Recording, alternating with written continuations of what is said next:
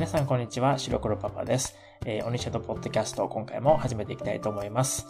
えー、なんか最近、えー、日本では、あの、いろんな炎上騒ぎが起きていて、えー、なんだかいろいろ賑わっていたというか、まあ、まだ騒ぎの最中なのかなまあ、そういう感じなんですね。それで、まあ、オリンピックもあってという日本の夏だったんですけれども、あの、オリンピックの前にも、あの、いろんな中心となってオリンピックに関わってきた人たちの解任とか辞任とかか、もう内容はひどすぎて話にならない感じだったんですけど、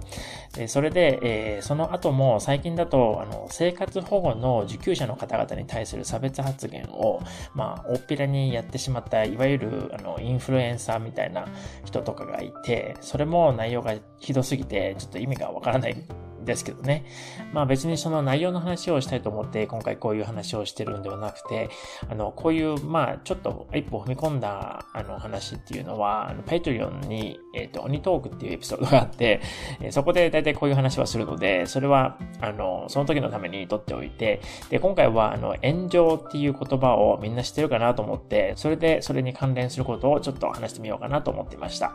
えー、炎上するって、あの、漢字で書くと、えー、炎っていう漢字と、上とか上がるっていう二つの漢字で炎上って書くんですね。だから、あの、炎が上がるっていうことで、元々の意味は、あの、ビルが炎上するとか、ビルがすごく燃え上がることなんですけど、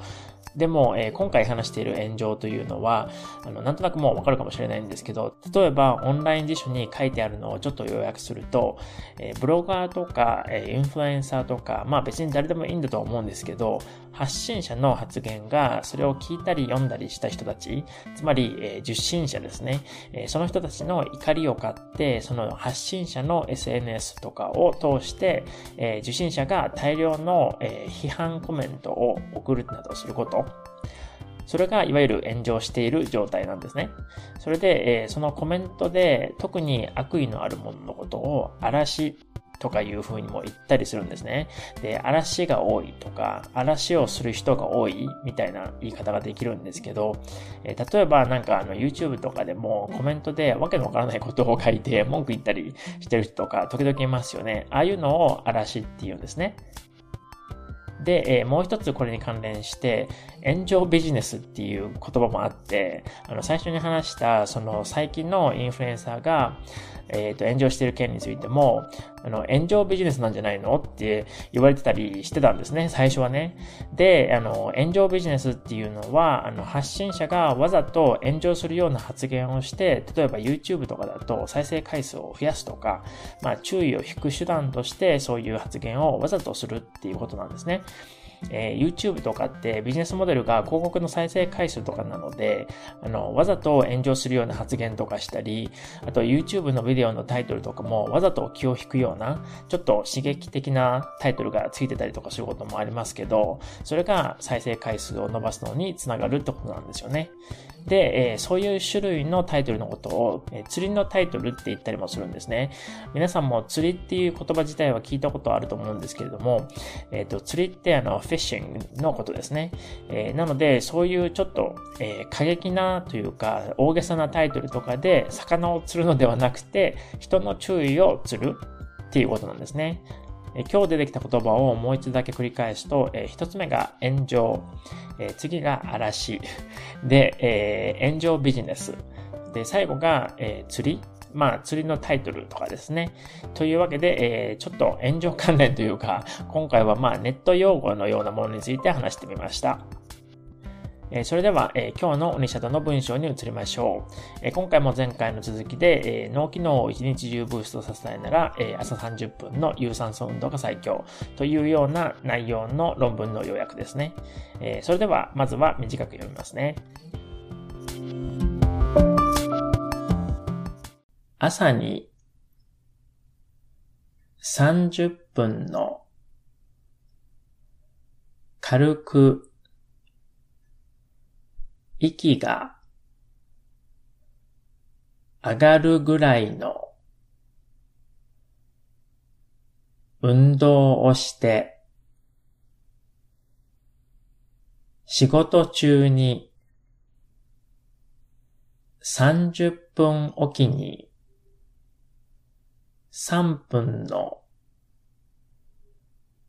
軽めの散歩休憩を挟むと最もワーキングメモリーと実行機能が高まるということがわかりました。朝に30分の軽く息が上がるぐらいの運動をして仕事中に30分おきに3分の軽めの散歩休憩を挟むと、最も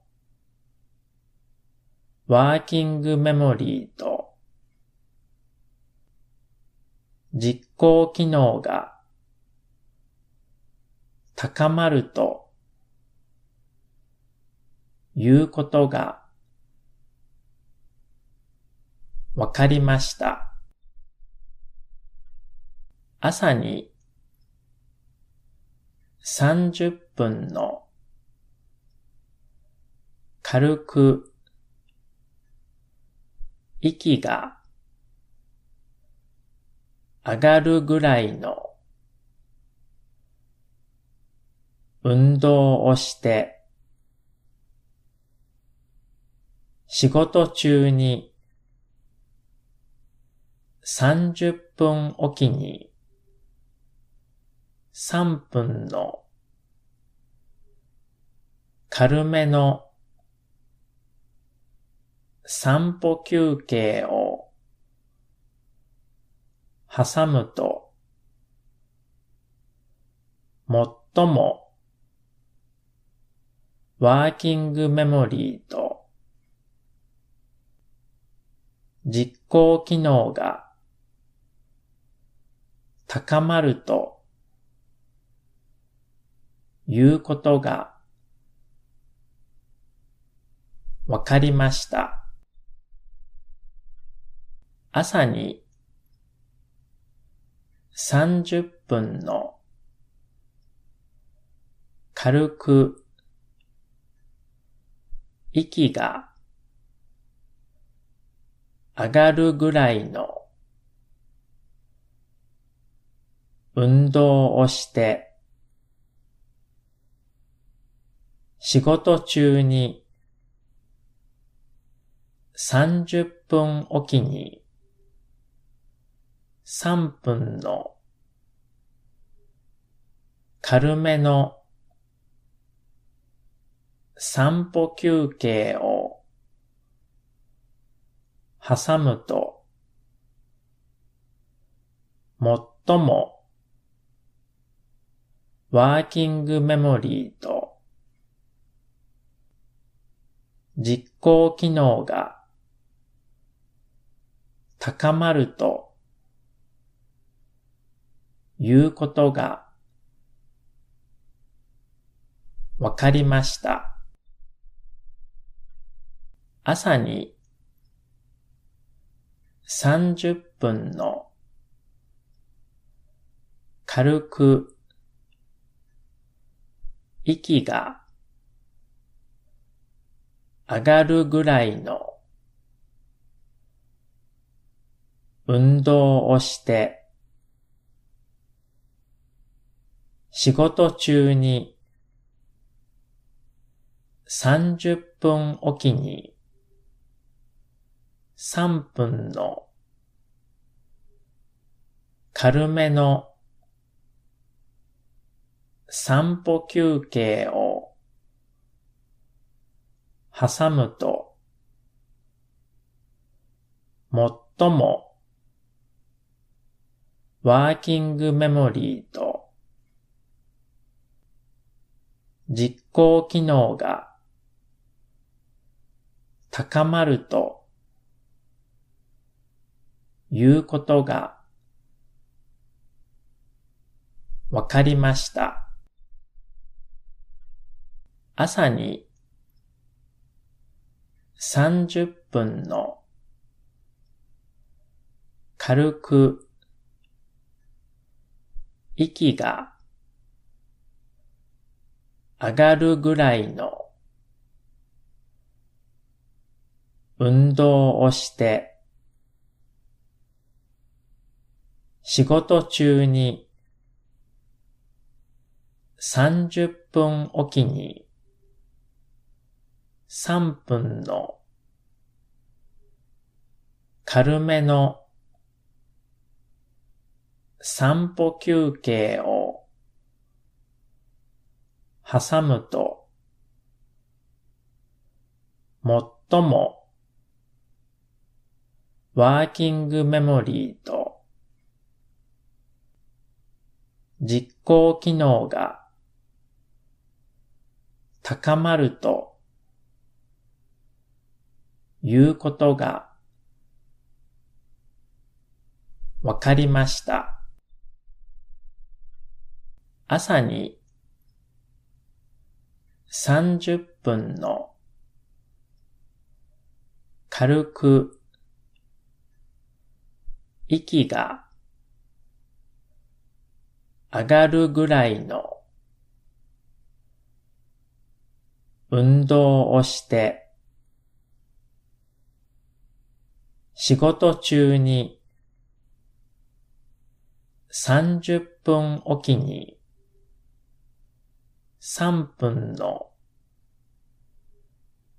軽めの散歩休憩を挟むと最も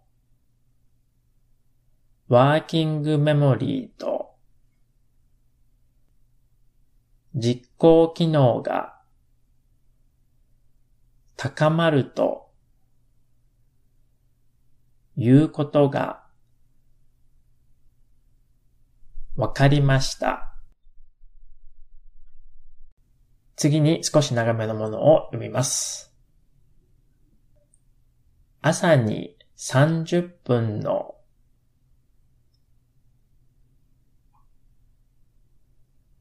軽く息が上がるぐらいの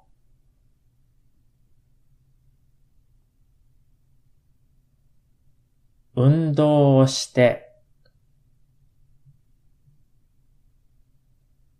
仕事中に30分おきに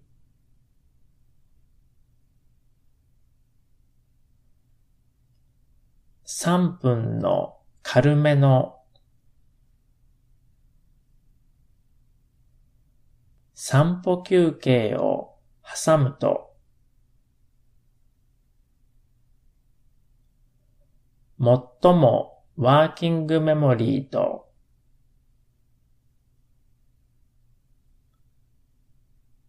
実行機能が高まると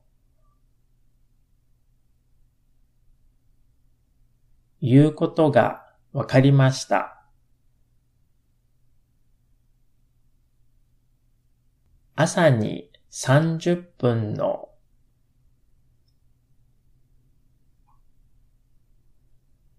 軽く息が上がるぐらいの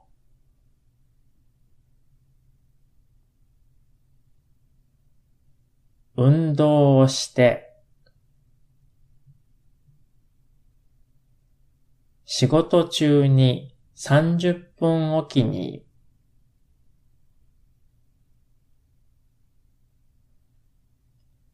3分の軽めの散歩休憩を挟むと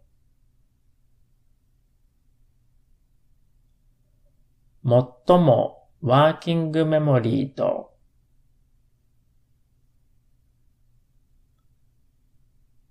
実行機能が高まると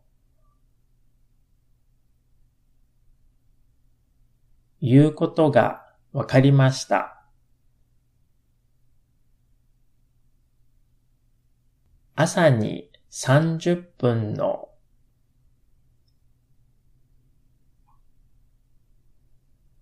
軽く息が上がるぐらいの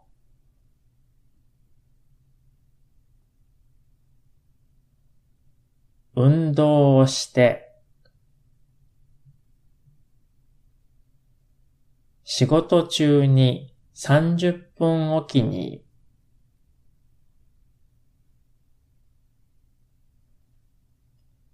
3分の軽めの散歩休憩を挟むと最もワーキングメモリーと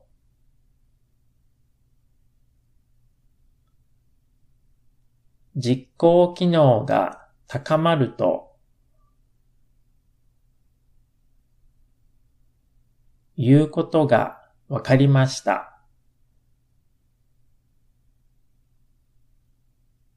朝に30分の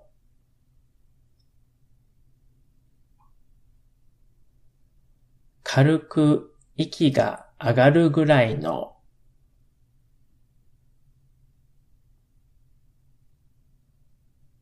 運動をして仕事中に30分おきに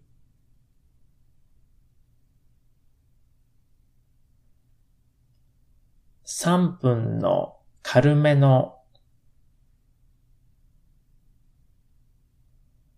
散歩休憩を挟むと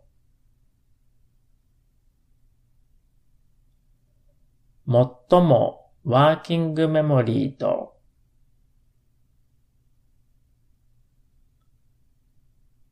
実行機能が高まると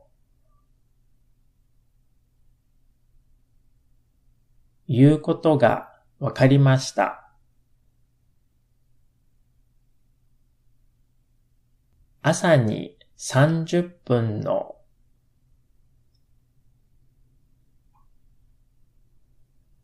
軽く息が上がるぐらいの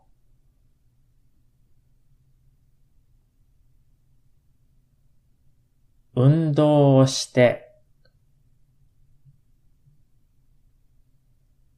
仕事中に30分おきに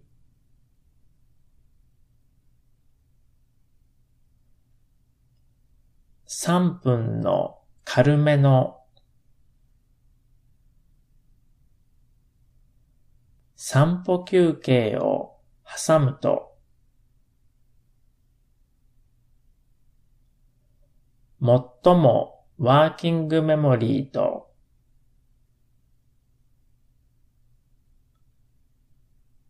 実行機能が高まるということがわかりました。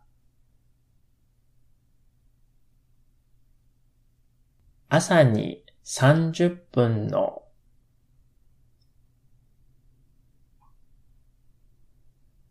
軽く息が上がるぐらいの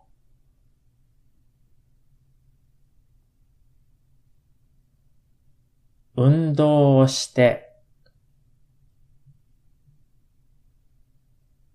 仕事中に30分おきに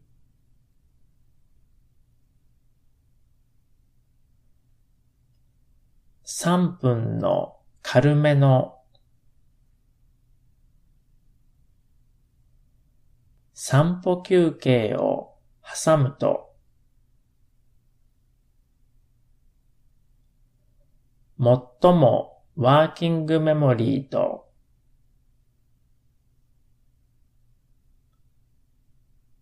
実行機能が高まると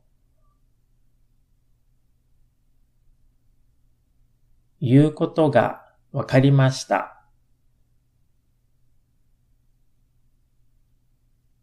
朝に30分の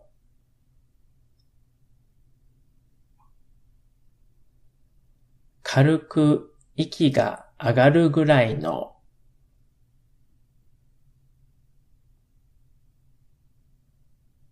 運動をして仕事中に30分おきに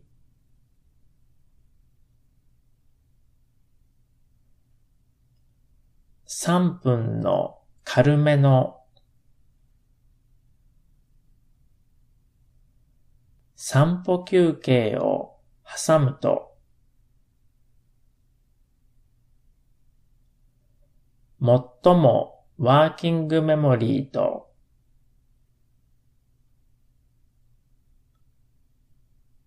実行機能が高まるということがわかりました。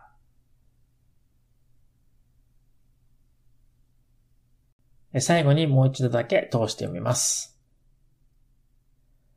朝に30分の軽く息が上がるぐらいの運動をして、仕事中に30分おきに3分の軽めの散歩休憩を挟むと、最もワーキングメモリーと実行機能が高まるということが分かりました。